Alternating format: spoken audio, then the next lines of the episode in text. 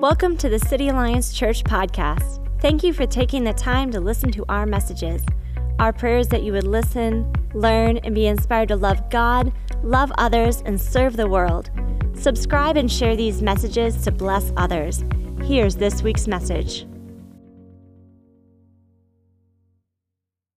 How y'all doing today? What's up, Facebook? How you guys doing? Uh, hey, if this is your first time here, my name is Nathan, and I have the honor of serving as the lead pastor here at City Alliance Church.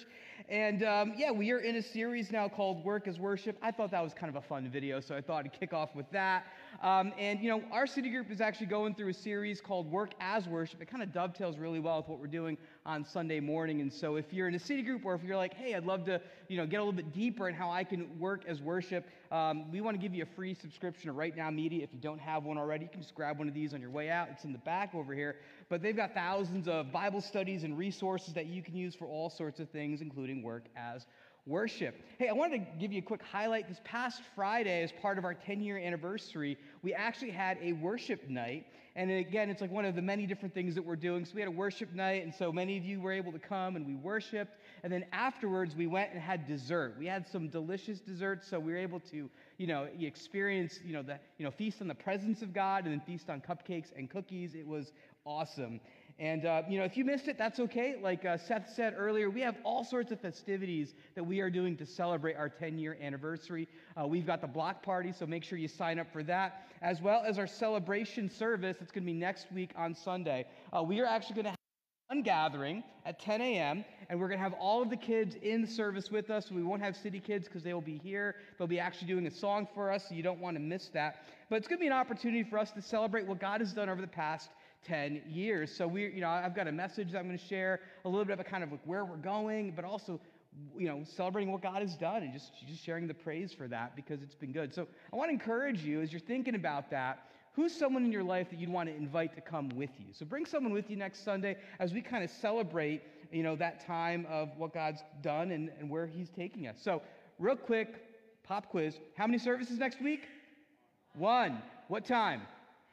awesome. So none of y'all have excuses for being late. I expect to see y'all there. Um, but like I said last week, if you missed it, we kicked off a series called Work as worship. And we, you know, talked about how sometimes that can kind of be a strange phrase. Maybe some of us are used to like, you know, this idea that, you know, my work life is here and then my worship life is here and, and they never really touch. But that's actually not how God designed it. God made our work to come together. And part of the problem is what's this thing called the spiritual and secular divide. Secular means, you know, it's not really of God. It's kind of all the stuff I do outside of Sunday. But, you know, worship on Sunday, that's kind of my thing. But the thing we learned last week was all of our lives is sacred. Amen? All of our lives is meant to come together as a whole. And so our worship isn't meant to be uh, sectioned off from what we do during the week. In fact, maybe you've heard this old timey word vocation. Anyone heard the word vocation before? Yeah, vocation, it actually, it's a it actually comes from the Latin, the word voca, which means calling. So the idea of vocation is calling. And so as followers of Christ, here's the thing work as worship is our calling. We are called to worship God by our work, by doing work with excellence, doing work that flows from the goodness, beauty, and kindness of God. And we talked last week, though, but what if, like, you know, your job isn't the kind of job that you can reflect the goodness and beauty and, and amazingness of God? What if there's something that's broken? And we talked about that last week, how there is a brokenness to our work. Like, our work just, there's a fallenness to it. So even if you have a dream job, there will be parts of it that are a nightmare. There will be parts of it that are difficult, where it is painful. And, and we're going to always struggle with that because we live in a fallen, broken world. And I, saw a really great example of this on social media. Uh, how many of you guys know Eli Getchen? He's one of our worship leaders here. That's awesome. Eli, if it's on social media, I share it. So I feel like it's public. It's public knowledge here. But like, you know, Eli actually really shared this really awesome um, uh, post. You know, Eli, he owns his own uh, construction company, and um, I, I, love that one of the reasons why they exist, it's on their mission statement, is for the glory of God. And so, you know, from a particularly rough day, you know, he shared this on Instagram. It says this Some days are difficult, so difficult that you may feel like giving up and walking away. Today we waded through sewage in a series of unforeseen complications that made my strength fail. But in all things, we remember that Christ walked through an infinitely darker and unfathomably more disgusting road to redeem us. Amen? He subjected himself to our toil to bear our iniquity for us. I can do all things through Christ who strengthens me because he has done the work required already. You see, I love because Eli gets this. He gets how our worship and our work are meant to come together. Because there are days where it feels like you're going to be wading through sewage. It's going to feel like you're kind of wading through some dark and difficult things. And I guarantee you that Eli did not wake up that morning thinking, "Man, I can't wait to glorify God by wading through sewage." Did you? Did you, Eli? No, he did not. Okay, so just to clarify that.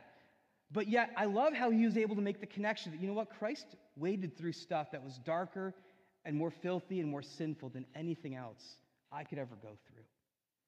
And it's a reminder that just as Christ suffered for me, I can get through the sufferings in this world because of Christ within me. In fact, the verse he quoted here, uh, it's in Philippians. It says this I can do, let's all, let's all say this together all things through Christ who strengthens me. What that means is this is that I can persevere, I can endure, I can go through the most difficult, painful, challenging things of this life because God is with me. He is with me in my work. So if you're a follower of Jesus today, God has called you to work as worship. Because what will happen is as you work unto the Lord, He uses your work to mature you, to develop your character, to, to, to make you into the person that God has called you to be, to mature you. Uh, there's a pastor I heard, his name is Buddy Owens. I, I like the way he said this. He says this, is that God cares more about your character than your career but He uses your career to develop your character. But if we're in any job, we all know that there is a bottom line. If we do any kind of work, uh, that bottom line is this is that there is a profit that needs to be made. Now, listen, there is nothing wrong with wanting to make a profit. In fact, we want our companies and our businesses to make a profit so that we can, you know, take care of our families and things like that. It's a good thing. It's an important thing. But we need to also remember, though, that if we make making a profit the ultimate thing, getting you know, you know, as much money as possible, if we make that the ultimate thing, it, it becomes what the Bible calls an idol. And what an idol is, it, it, it's an ultimate thing. It's something that we live for. And it can be very easy for us to go after that and make that the ultimate thing. But here's the truth that I want us to kind of uh, take in today it's this when profit is the bottom line, people suffer. When profit is the ultimate thing that we pursue, people around us will suffer. And we see examples of this all the time. In fact, one of the freshest examples that comes to mind is what happened with Facebook a couple years ago, or actually this past year. Frances Haugen was an employee at Facebook, and they did this massive research project where they were actually doing research on Instagram and seeing its effects. And so they got back the research, and I think Francis was on this team that was doing this uh, research. And here's what they learned from this research this is Facebook's own research team. Here's what they found out 13.5% of UK teen girls say their suicidal thoughts became more frequent after staring on Instagram. And as they did more research, they found 18% of teen girls who say their eating disorders got worse after scrolling through Instagram. And this is crazy. 32% of teen girls said that when they felt bad about their bodies, Instagram made them feel worse and made them continue to scroll. So they couldn't stop. Now, you would think, you know, Facebook gets all this research, and you think, this is how they should respond. Oh my gosh, we need to change the algorithm. We, we need to change something. We need to fix this. Instead, they buried the report and they started developing Instagram for preteens. And at this point, Frances Haugen exposes all of these documents and she testifies before Congress and she says this Facebook has put profits before safety. Facebook has put profits before people. And in fact, this isn't a new problem, this is an age old problem. In fact, we see this problem in the book of Micah. Micah was one of the Old Testament prophets, one of the Hebrew prophets. And, and Israel was kind of going through a Facebook phase. They were like being the Mark Zuckerberg of the ancient world, where they're just trying to make as much profit as possible. In fact, look what he says here in Micah 6, verse 10. It says this What shall I say about the homes of the wicked filled with treasures gained by cheating? What about the disgusting practice of measuring out grain with dishonest measure? Let me, let me pause for a second here. What's going on here? So, dishonest measure, there is this almost this best practices idea that when someone comes to your store and you're selling them grain, like you'd have these different weights. They'd have a scale here, and you'd put the grain that you want to get here. You're like, hey, can I get a pound of, you know, grain? It's kind of like when you go to like any store, you're like, can I get a pound of salami or whatever? But instead of putting one pound on there, they would put two, but they label it one pound. So the idea is you're paying more and getting less. And this was seen as a normal best practice. But again, this isn't anything that is new. It's been something that's been going on for thousands of years. In fact, this past week in the New York Times, it says this stock trades, you know, the next one here, reported by nearly a fifth of Congress show possible conflicts.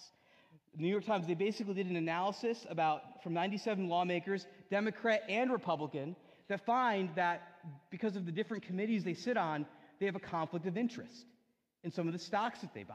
So they're like, hey, I have all this insider knowledge. I'm going to let my brother know. I'm going to let my sister know. I'm going to buy this stock. I'm going to sell that one. And so literally, these folks are getting rich on all this insider information. So this stuff is still happening today. Which maybe has God saying this question He goes, How can I tolerate your merchants who use dishonest scales and weights? So, who are these merchants? So, today we would call them marketers. I'm just kidding. No, but not really. But you know, it's not all marketing that's bad, but it's people that will kind of use, like, you know, will kind of manipulate images and manipulate those kind of things so they make things more powerful, and more palatable than they actually are. And I, you see examples of this all the time too in our society as well. Uh, um, I used to work at McDonald's in high school. And I remember, like, you know, seeing all these McDonald ads when I was a kid. Like, here's what you'd get, right? And, and some of you who are seeing this, you're like, oh man, that looks good. Look at that. Look at that sesame seed bun. Look at that juicy burger right there, and, and that, that crisp lettuce, and that special sauce, and that melted cheese. I mean, it looks so appetizing. Some of you are like, I know what I'm doing after church. I'm, I'm hitting McDonald's, I'm going to Mickey D's, right? But if you actually do that, if you drive from here and go to McDonald's, here's what you would actually get. It would look something like this okay? Some of you are like, where's the beef? Like, where, where's the meat? Like, it's kind of tilted, it's like deflated. Like, what is going on here? And that's the power of marketing, right? Like, literally, you can make something that looks, that is disgusting, let's be honest here, and you can make it look amazing. And that's exactly what God meant by dishonest scales. It looks like you're doing everything right, it looks like everything's above par or above bar, but it's not. There's something that's really broken here. You, you, see, at this point now, we, we, we kind of are, we, we get used to this. We're like, we're like, oh, that's just a commercial. They're always going to tell us what we want to hear. Essentially, they're lying, and we've gotten used to it. Micah even goes on and says this He says, The rich among you have become wealthy through extortion and violence. Your citizens are so used to lying that their tongues can no longer tell the truth. Kind of sounds like today, right? Like literally, people can be lying and they don't even know that they're lying. We literally live in, in this world where people literally just lie, and it's like, oh, it's just it's just how we do things. It's how we make things happen. It's our reality today. And so God looks at that and he's concerned. Because really, all of this brokenness, all this dysfunction comes from this place because profits are at the highest ultimate purpose. Remember, when profit is the bottom line, people suffer. And that's what was happening. People were suffering. And when you work in a job where profits are the ultimate of all things, you've probably seen it. You've probably experienced it yourself. People suffer. But as followers of Jesus, where work is meant to be worship unto God, here's what we need to keep in mind that people are always greater than profits. Profit serves others around us. And that's part of our calling. You see, when God first created work and, He called us to, work, you know, it, it was good. He said, This is good.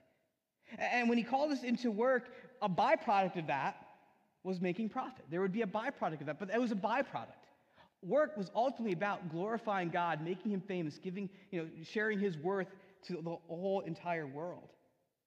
But I love that Micah gives us a vision of what we need to do with our work. How do we actually tilt the balance? He says this in verse 8, and maybe you guys have all heard this verse before. It's been on Instagram. In fact, why don't we all say this together in one loud voice? Ready? He has shown you, O mortal, what is good. And what does the Lord require of you? To act justly, and to love mercy, and to walk humbly with your God.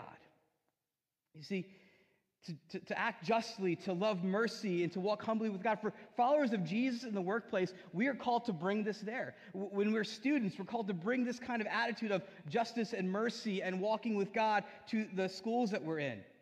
And we're called to, to bring those things to our offices, to our coworkers, to our managers, to the people that are under us, to live in that way in everything that we do, to actually put people over profits. But what does that actually look like? In fact, I found a really great example this past week um, in, with a company called Bridgeway Capital Management. Uh, Bridgeway Capital Management, uh, they're a company that is does stuff with like you know investments, things like that, and they wouldn't call themselves a Christian company. Uh, what they would actually say is, "Hey, we are Christians in, in our company, uh, but you know." Um, and we live out of those values. I mean, you know, we, we live out of those values that, that are in Scripture, that are who Christ has called us to be. And for them, working with integrity is so important. It actually helps them be able to be a blessing. And so I want to show you a quick video about how they do good in their company. Check this out. Bridgeway Capital Management is an investment management firm. We manage mutual funds, some endowment money, money for individuals, money for institutions. So we're basically in the stock picking business for people. And integrity is a huge part of who we are. I know a lot of companies say that, but it's absolutely pandemic in here. I mean, it's who we are, it's what we do. We always ask ourselves in every decision what's in the best long term interest of the current investors and try to pursue that with vigilance. In our industry, there unfortunately are a lot of people that you can't trust. And uh, that's not good. So there's a definite need in our industry to have people who you can trust. We care first and foremost about our shareholders and, and taking care of them. We care about the partners here at this firm. When John started Bridgeway, he put a rule in place that no one would make more than seven times the lowest paid person in the company. It does a couple things. One is it allows you to avoid the conflicts you have inside a company is I want that person's job, so it creates a more collaborative environment. The other thing it does, it keeps your costs low. So Um, the other part of what John envisioned was giving 50% of the profits away to charity. I saw that associates were vying for the position to work for Bridgeway. what is that about?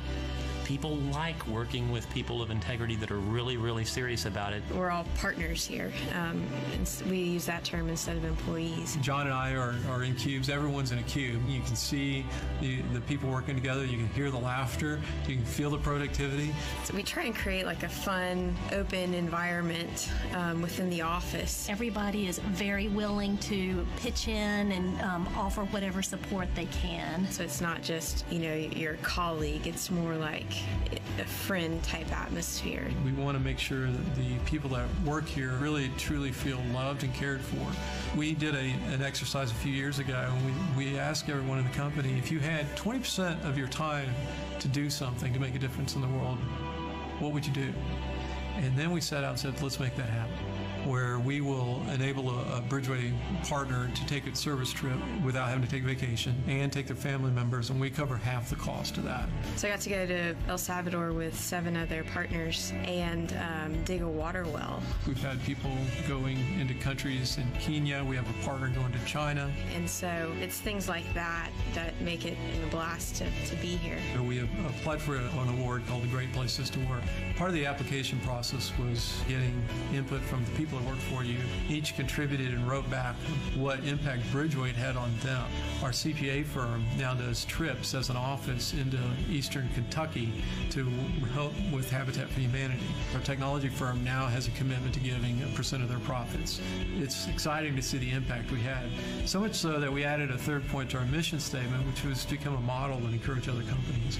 Sometimes people ask us we're a Christian company, and always tongue-in-cheek response is companies don't go to heaven, people do. We happen to have the leadership team that's predominantly Christian, but not exclusively. I would hope that those that aren't would see the love of Christ in everything that we do. But we do allow multiple faiths to exist and, and learn from each other. I would hope that when partners finish their career and retire, that they look back and say, I had an organization that really allowed me to grow professionally and personally. You know, I want to look back and, you know, have God say, again, a classic, well done, a good and faithful servant, that we were good stewards of the time and the people that we had.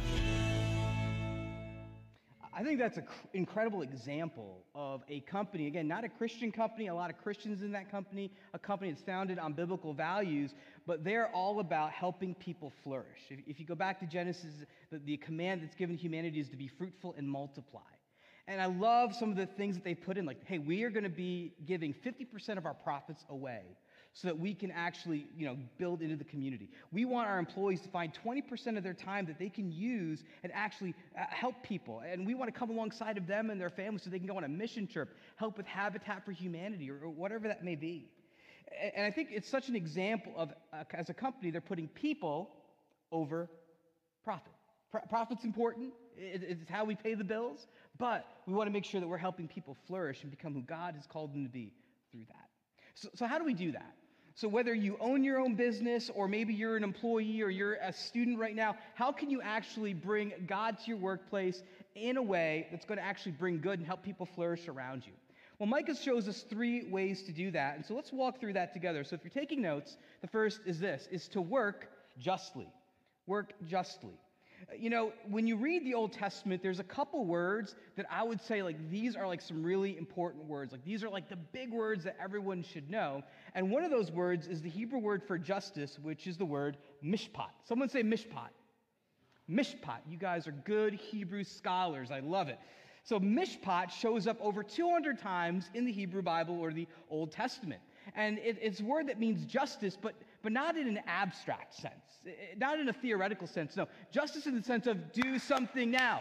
Someone is cold, get them a coat. Someone is thirsty, get them something to drink. Water, preferably. But you know, that's the idea. Mishpat, justice, do something for people who are in need of it.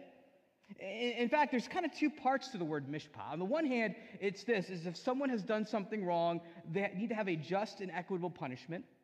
But then there's another side, which is if someone does not have their rights, making sure that they have their rights intact. So there's two parts of mishpat that work together. We see this example in Proverbs 31 9, where it says this defend the rights of the poor and the needy. So this is part of mishpat, that you're defending someone's rights so they aren't taken away. In fact, I love Tim Keller's definition of mishpat. He says this He says that mishpat is defined as giving people what they are due, whether punishment or protection or care. So, in the sense of if someone does something wrong in a criminal sense, we want to make sure that they are punished in, in, the, in, a way that's according, not, not more or more or less. But then it's also looking at the most vulnerable of society. Are we caring for them? Are we protecting their rights and their needs? The rights of the widow, the orphan, the immigrant, or the refugee. Mishpat says we need to make sure their rights are protected and that they're cared for, because that is who God has called people to be. As, Christians, that's what we're called to do make sure that the most vulnerable in our society or in our world are cared for. You know, Tim Keller tells a great story about this in his book, Generous Justice. He tells a story about a Christian businessman who is a car salesman. He owns a series of dealerships. I think this is like out in Texas or something. And, um, you know, whenever you hear the word car dealership or, you know, buying a car, I got a quick question. How many of you get excited about the idea of going to a dealership and buying a car? Or, you know, how many of you are like terrified? You're like, I hate this. This is the worst experience ever. Okay, a couple of us are. Okay, the rest of you are lying. That's cool. Um, I'm just kidding. You just don't like to raise your hand. I get it. I get it. Uh, but, but, here's the thing, right? And I think the one thing that many of us either we love or we hate is the word haggling, right? It's like you go into a dealership and you've got to haggle, haggle, haggle to get the best price ever. I had a buddy of mine who said, you know, Nathan, if the if the salesman isn't cussing you as you're walking out, you haven't done a good job of getting a car. And I'm like, oh, okay, that's that's good. I got to keep that in mind. So, anyway, this one CEO is like looking at this and he's doing some research, and what he's found is that um, there's one group of people that are really good at buying, uh, buying cars and they're really good at negotiating, and these are usually uh, white men. And he's like, okay, these guys really get good deals. But what he also found was, as he did more research, is that women of color are actually paying more because they're not great at negotiating. They're not great at, at pushing back, or, you know, he had a, a, bunch of different things in there. And as he did more research, what he found was the majority of the women of color in his community that were coming to his dealerships were widows. They were single parent families. And so he said, you know what, we've got to do something about this because of Mishpat. And so what he did was is he actually got rid of haggling completely in the car buying process. He said, we're going to list one price, that's the price. And you buy it, and, and that's it. Now, now, now here's the thing. You know, this guy was like, you know, I, I know that what we were doing wasn't illegal, it wasn't unethical, and we could have kept doing it, it would have been fine. but it wasn't mishpat. You know, what he was saying was, you know, when I look at Exodus 22, 22 that says, don't take advantage of a widow, I felt like we needed to do something. I felt like this is what the Spirit of God was telling me to do. And at first, you know, people were like, well, are you going to take a hit on your business? Like, because, you know, like sometimes people will pay overprice for the cars, things like he goes, we might, but I feel like this is what God wants us to do. I mean, and nowadays, like you have all these different options. You can go and buy a car on Carvana, not have to haggle, and you pay one price. And it seems like it's something that's kind of building momentum in our culture today. But this man was motivated by mishpat. He was motivated by working justly, working for justice. You know, I remember I was talking to a, gentleman who uh, was kind of on the verge of retirement. He's trying to figure out what do I do next, I'm not really sure. And one of the things that he said was, you know what, Nathan, I'm, I'm going to retire, but I want to use my time to work justly. So I'm going to invest in tutoring some kids in this local school. It's usually kids that are in poverty, but I want to use my time and my energy and my effort to bless these kids, knowing that if I can help them learn to read, it's going to help them get out of poverty. It's another step out of there. Another example of using the time that he had to work justly. So that's the first one. Micah talks about working justly. The second thing he talks about is to work with mercy. See, again, in most jobs that we know, it's all about efficiency, it's all about the bottom line, it's all about profit. But, but sometimes when we work with mercy, that changes the goal of our work. In fact, in the Old Testament, the word for mercy that we see is the word chesed. Go ahead and say chesed. Okay, you got to spit a little bit to say it right. So good job, everybody. But you know, when I think of Hesed, I really think of Bridgeway Capital, where they say, hey, we're going to put a cap on what the top staff can make.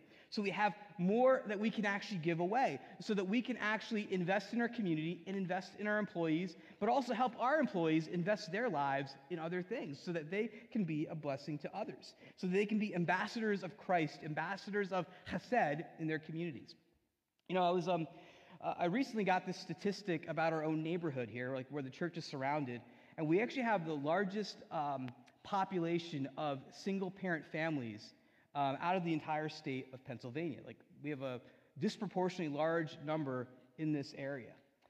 And I remember I was talking with another pastor in the community about this and kind of processing it with him, a guy named uh, Marwin Reeves. I know some of you know him.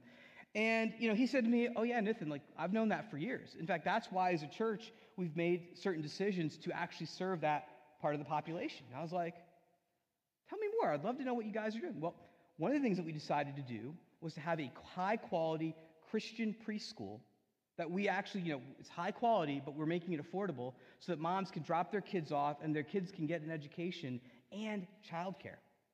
And what he said to me is, now what, our, what we're doing now, Nathan, is we're actually trying to work our way younger. So now we can actually provide daycare for kids, full day daycare for working moms. Because Nathan, it's, it's hard, you know, being a working mom as it is, but when you're poor and a person of color, it's even harder.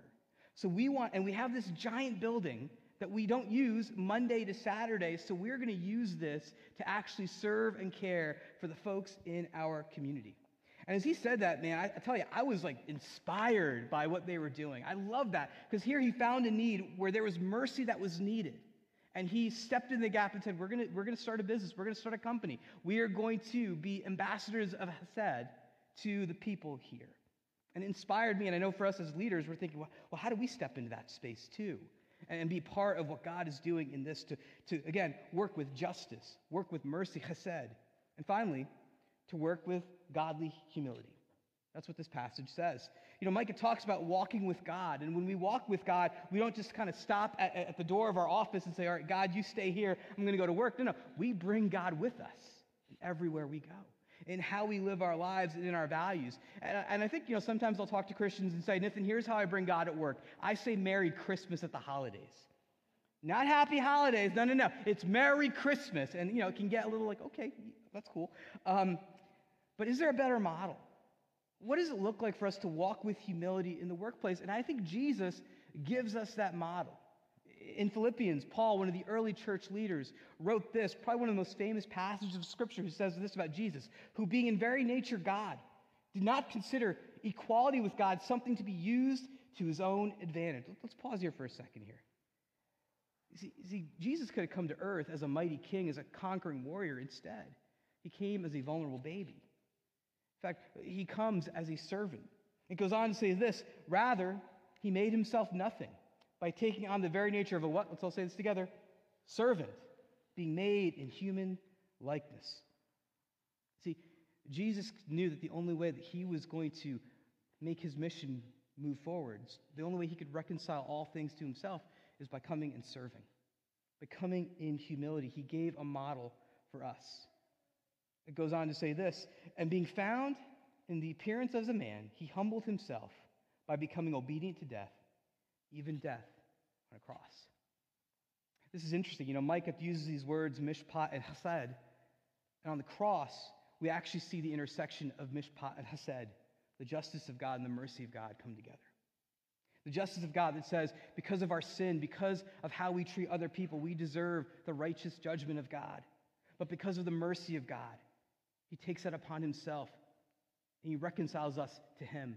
We are in relationship with God. And because out, out of the outflow of that, we can love others. Out of the outflow of that, we can look for creative ways so that we can be a blessing and, and show mercy to the people around us.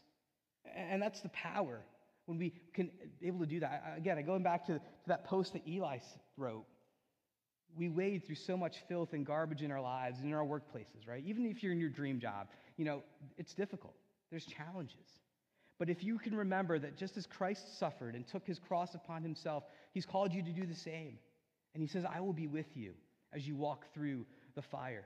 I will be with you as you go through the flood. I'll be with you when everything around you falls apart. And you can work in a way that it's worship. So, what could that look like? Well, whether you're staying at home with your kids as a, as a stay at home mom or a dad, whether you're a student right now preparing for the workforce, it means you're looking for opportunities. Where, where, do, where do I see brokenness? Where do I see a place where I can step in and bring the chesed of God and the mishpat of God there? And sometimes that means that we just need to be more aware of what God is doing. And I think what helps us in that awareness is just being aware of what Scripture says and letting Scripture really kind of take root in our lives. So here's how I want to end our time today. Uh, I want to invite our ushers right now to pass out a sheet of paper to everyone. And in the sheet, if you haven't gotten it already, is I love this, I love this title here. It says, Up in My Business. We're going to get up in your business today. But hit right here, we are giving you some scripture verses. In fact, I have this up here different scriptures that you can meditate on. And I got this from the Bible study we have in Right Now Media. It's all free. But there's nine different verses. And then there are two questions that I want you to kind of think through, pray through this week. First is this What is this passage teaching us about how we should live? So as you're reading through, whether it's Jeremiah or James, ask the question like, what's this teaching me about how I need to live right now or how I need to conduct myself? And take some time to pray and to, to process that.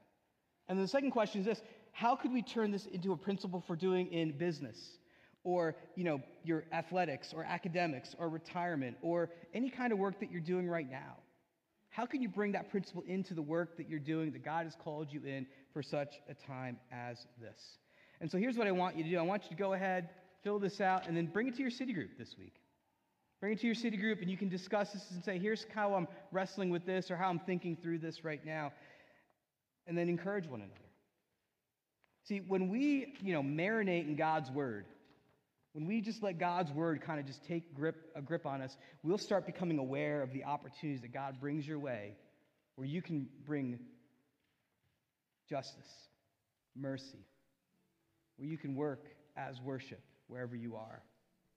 So this week, guys, let Scripture marinate in it because God is going to speak to you through that. Let me pray for us, and then we're going to continue to worship through song.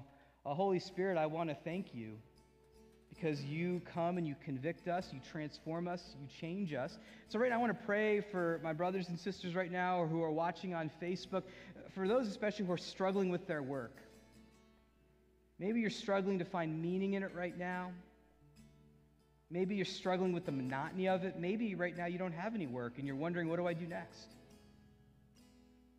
Father, I pray that you help us realize that the work you have for us today is meant to be worshiped to you. We, we don't work for a boss, we don't work for a manager, we work unto you. And even though we may swim through filth some days, help, it, help us remember that you swam through the filth of sin and that we can look to you as our example. being in very nature God, did not consider equality with God something to be grasped. Lord, you served humanity by giving your life, life on a cross, the death of a traitor. So, Father, I pray as we engage our workplaces this week, you would help us be a blessing to the people we work with, that we would act justly, love mercy, and walk with you in those spaces and places. In Jesus' name, Thank you so much for joining us. We pray that today's message encouraged and inspired you. If you live in the Williamsport region of PA, we'd love to engage you in person. You can find more information on service times, city groups, and our incredible kids and youth ministry at citylions.org. That's citylions.org.